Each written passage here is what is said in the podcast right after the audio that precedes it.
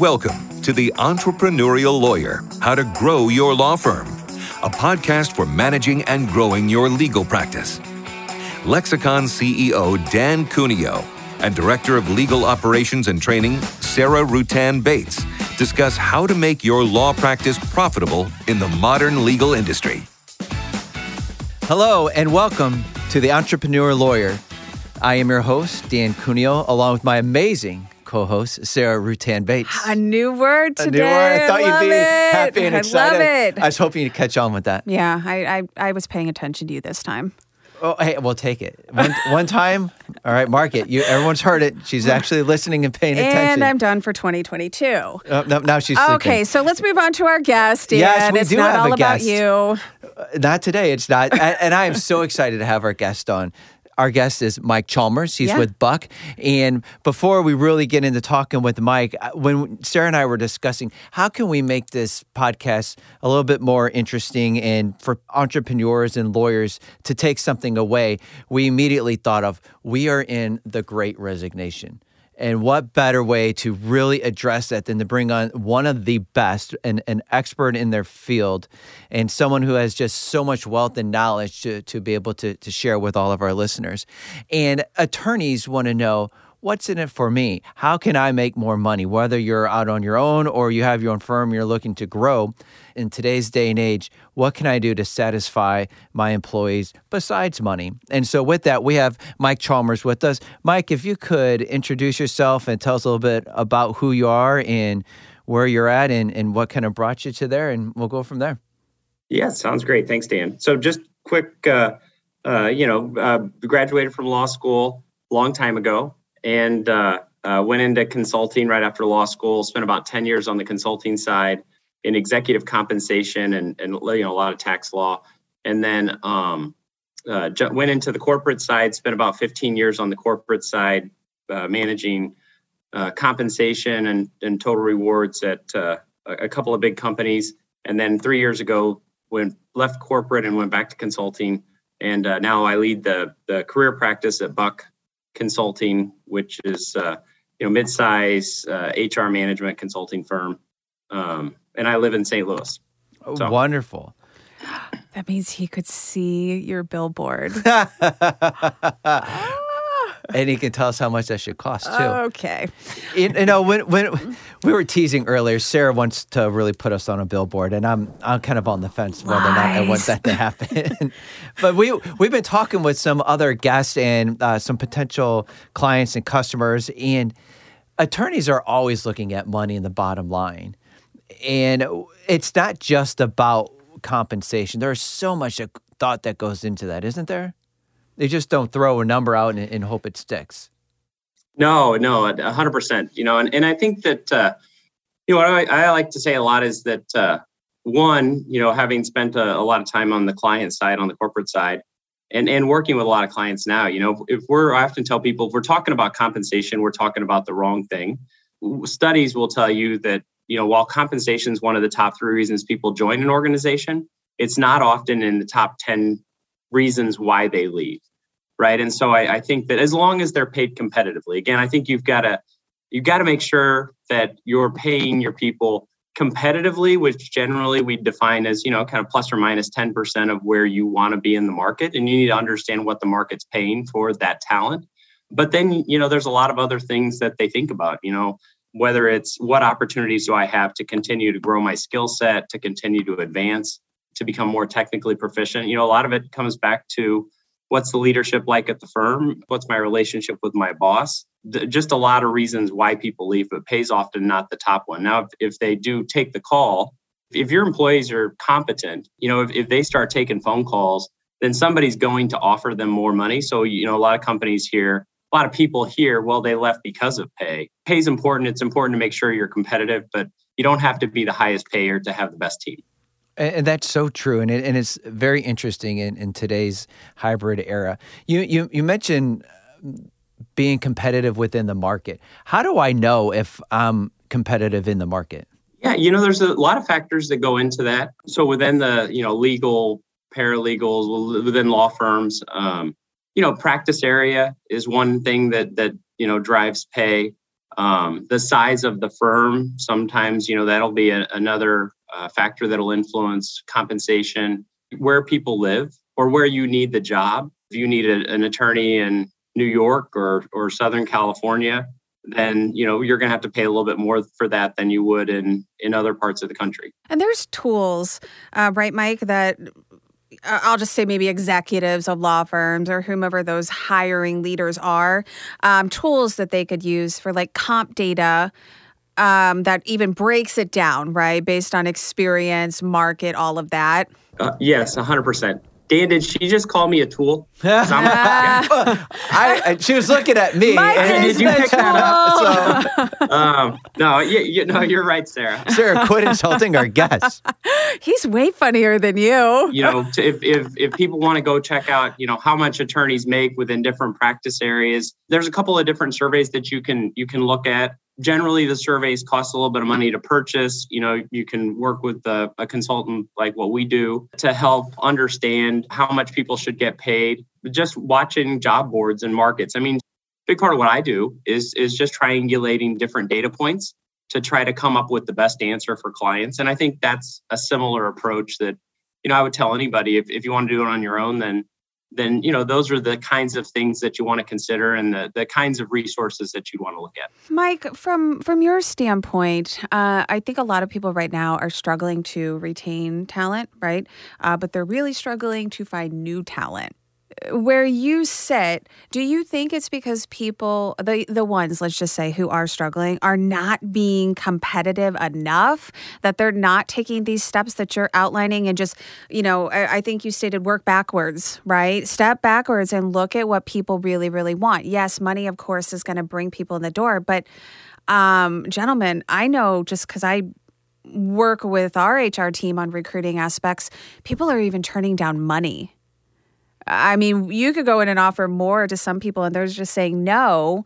But what what can these law firms really, really be doing to determine what is so important to a potential employee that it's just gonna it's gonna help us seal the deal? you know that's a really good question and you know the answer that i give today is a little bit different than the answer that i might have given a couple of years ago just because you know we live in a covid world or post i mean you like to think it's going to be post covid at some point but uh, you know like work from home is a big deal right now. And having that balance be, being able to have more balance you know and and so so that's a big you know if, if you want to you start we're definitely seeing more companies now that as they start to offer more flexibility around where they have to work then people are willing to take less money to have more flexibility. So you're definitely seeing more trade-offs now and it's more apparent because people have more choice you know especially since we've all kind of lived on zoom or lived on teams for the last couple of years you know and, and how we work that's just it started to change. I think another thing is you know a lot of companies they give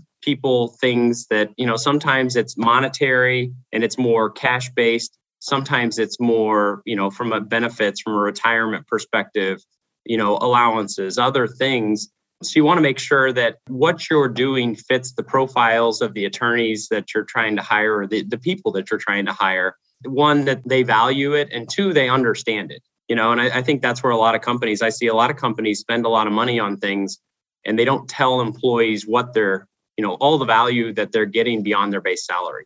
You know so when somebody comes and says i'll give you 10% more from a base salary you know they they just um, they don't they don't understand exactly what that what that looks like because they don't know how much the company spent for them so What is that called? total reward statement Uh, yes, there's another name that I'm thinking of, but that's basically what it is, right? So uh, maybe at the beginning of every year, you put together this report for each individual employee where it shows everything that the company has. Breaks it all down by benefits. Exactly. Uh, Your contributed statement. on their behalf. Um, so really, uh, I've seen those for myself, right? And you look at that grand total at the very end and you're like, oh, wow. you know, if you add that Mm-hmm. all up, um, Mike, that's a really valid point that until you just see that broken down line by line by line, people don't really realize how much goes into it. And you mentioned earlier uh, total rewards, and that's just not a card that you get stamped and you're earning points on.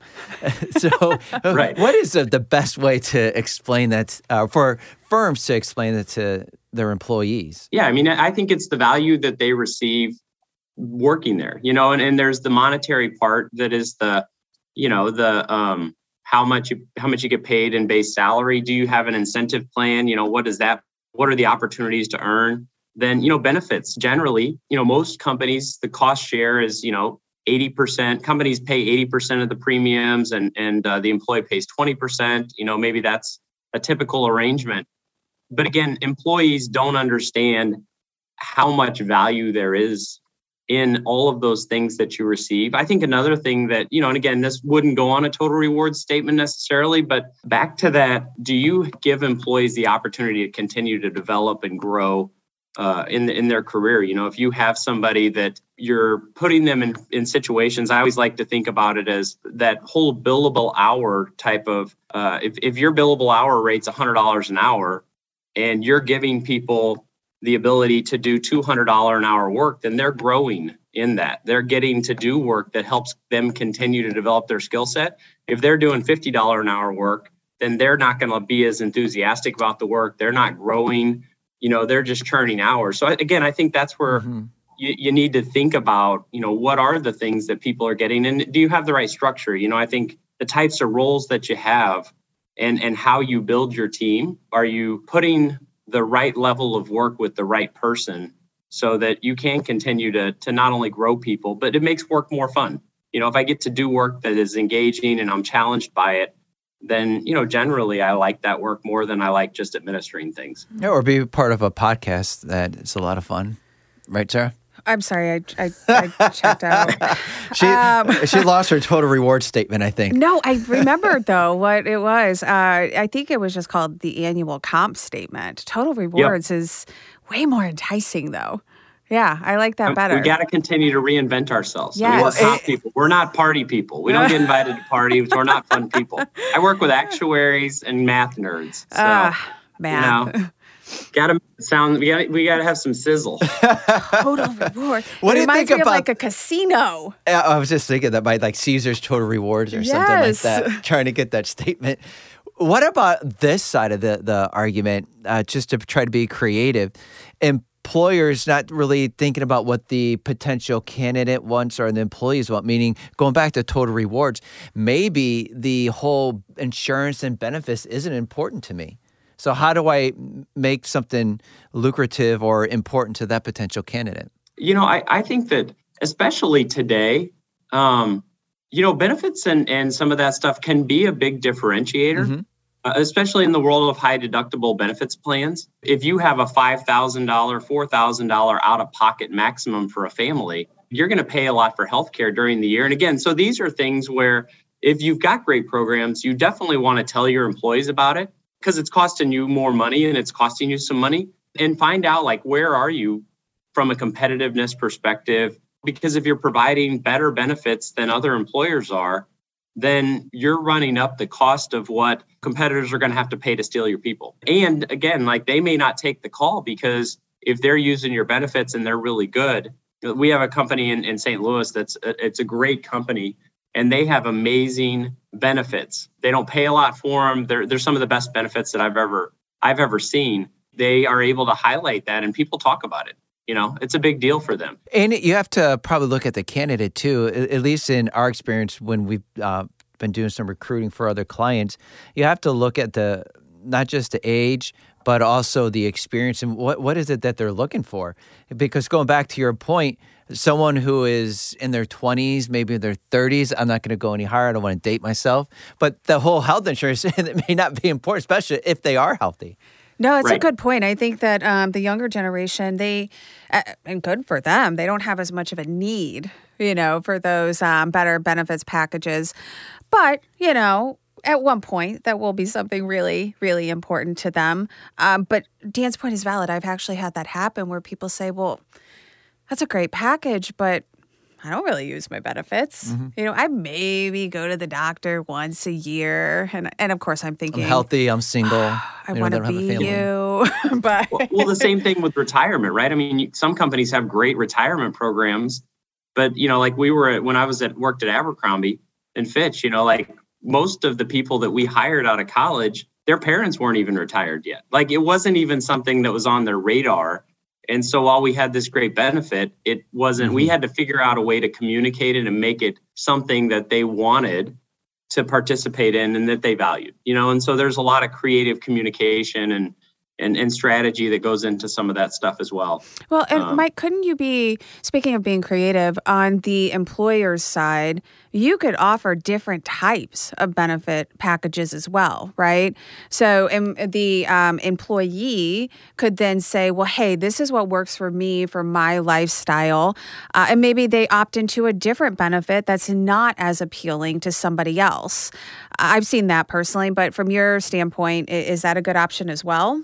No, hundred percent. You know, one of the things that we're seeing some clients do, and and I, I think it's a really good idea, is is starting to, um, you know, maybe you take five thousand dollars a year and you kind of carve it out, and you give employees the ability to either put it toward paying their medical premiums or applying it towards putting it towards student loans or buying some additional vacation days.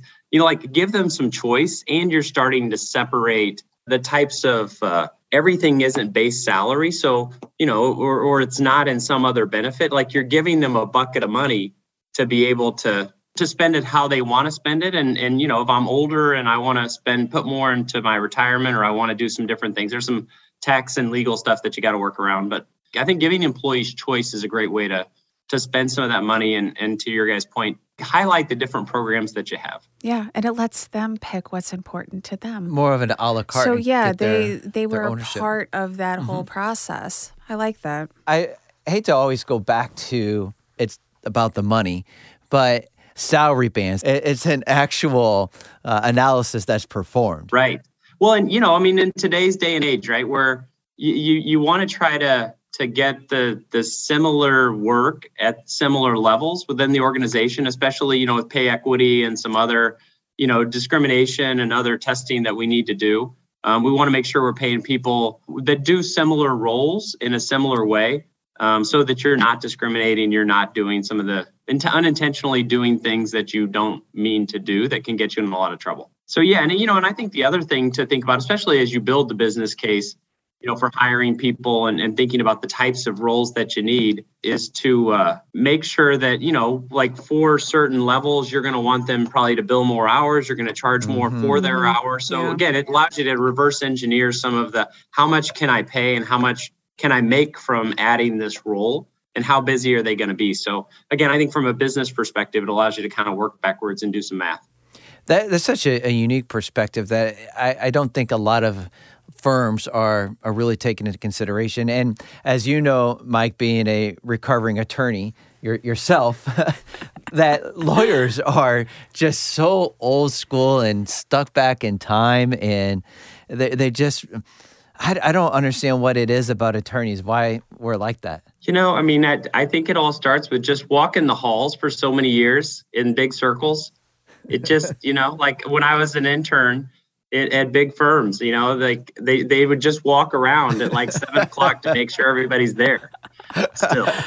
I was going to offer to to tell you, gentlemen, what the paralegals all think, but we'll leave that one for another day. we are, ah. unfortunately, we're we're running out of time, yes. Sarah.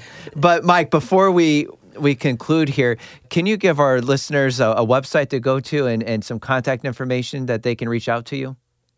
Yeah, yeah, that sounds great. Uh, you can reach me at uh, Mike M I K E dot Chalmers C H A L M E R S at Buck B U C K dot com, um, or you can go to our website buck.com.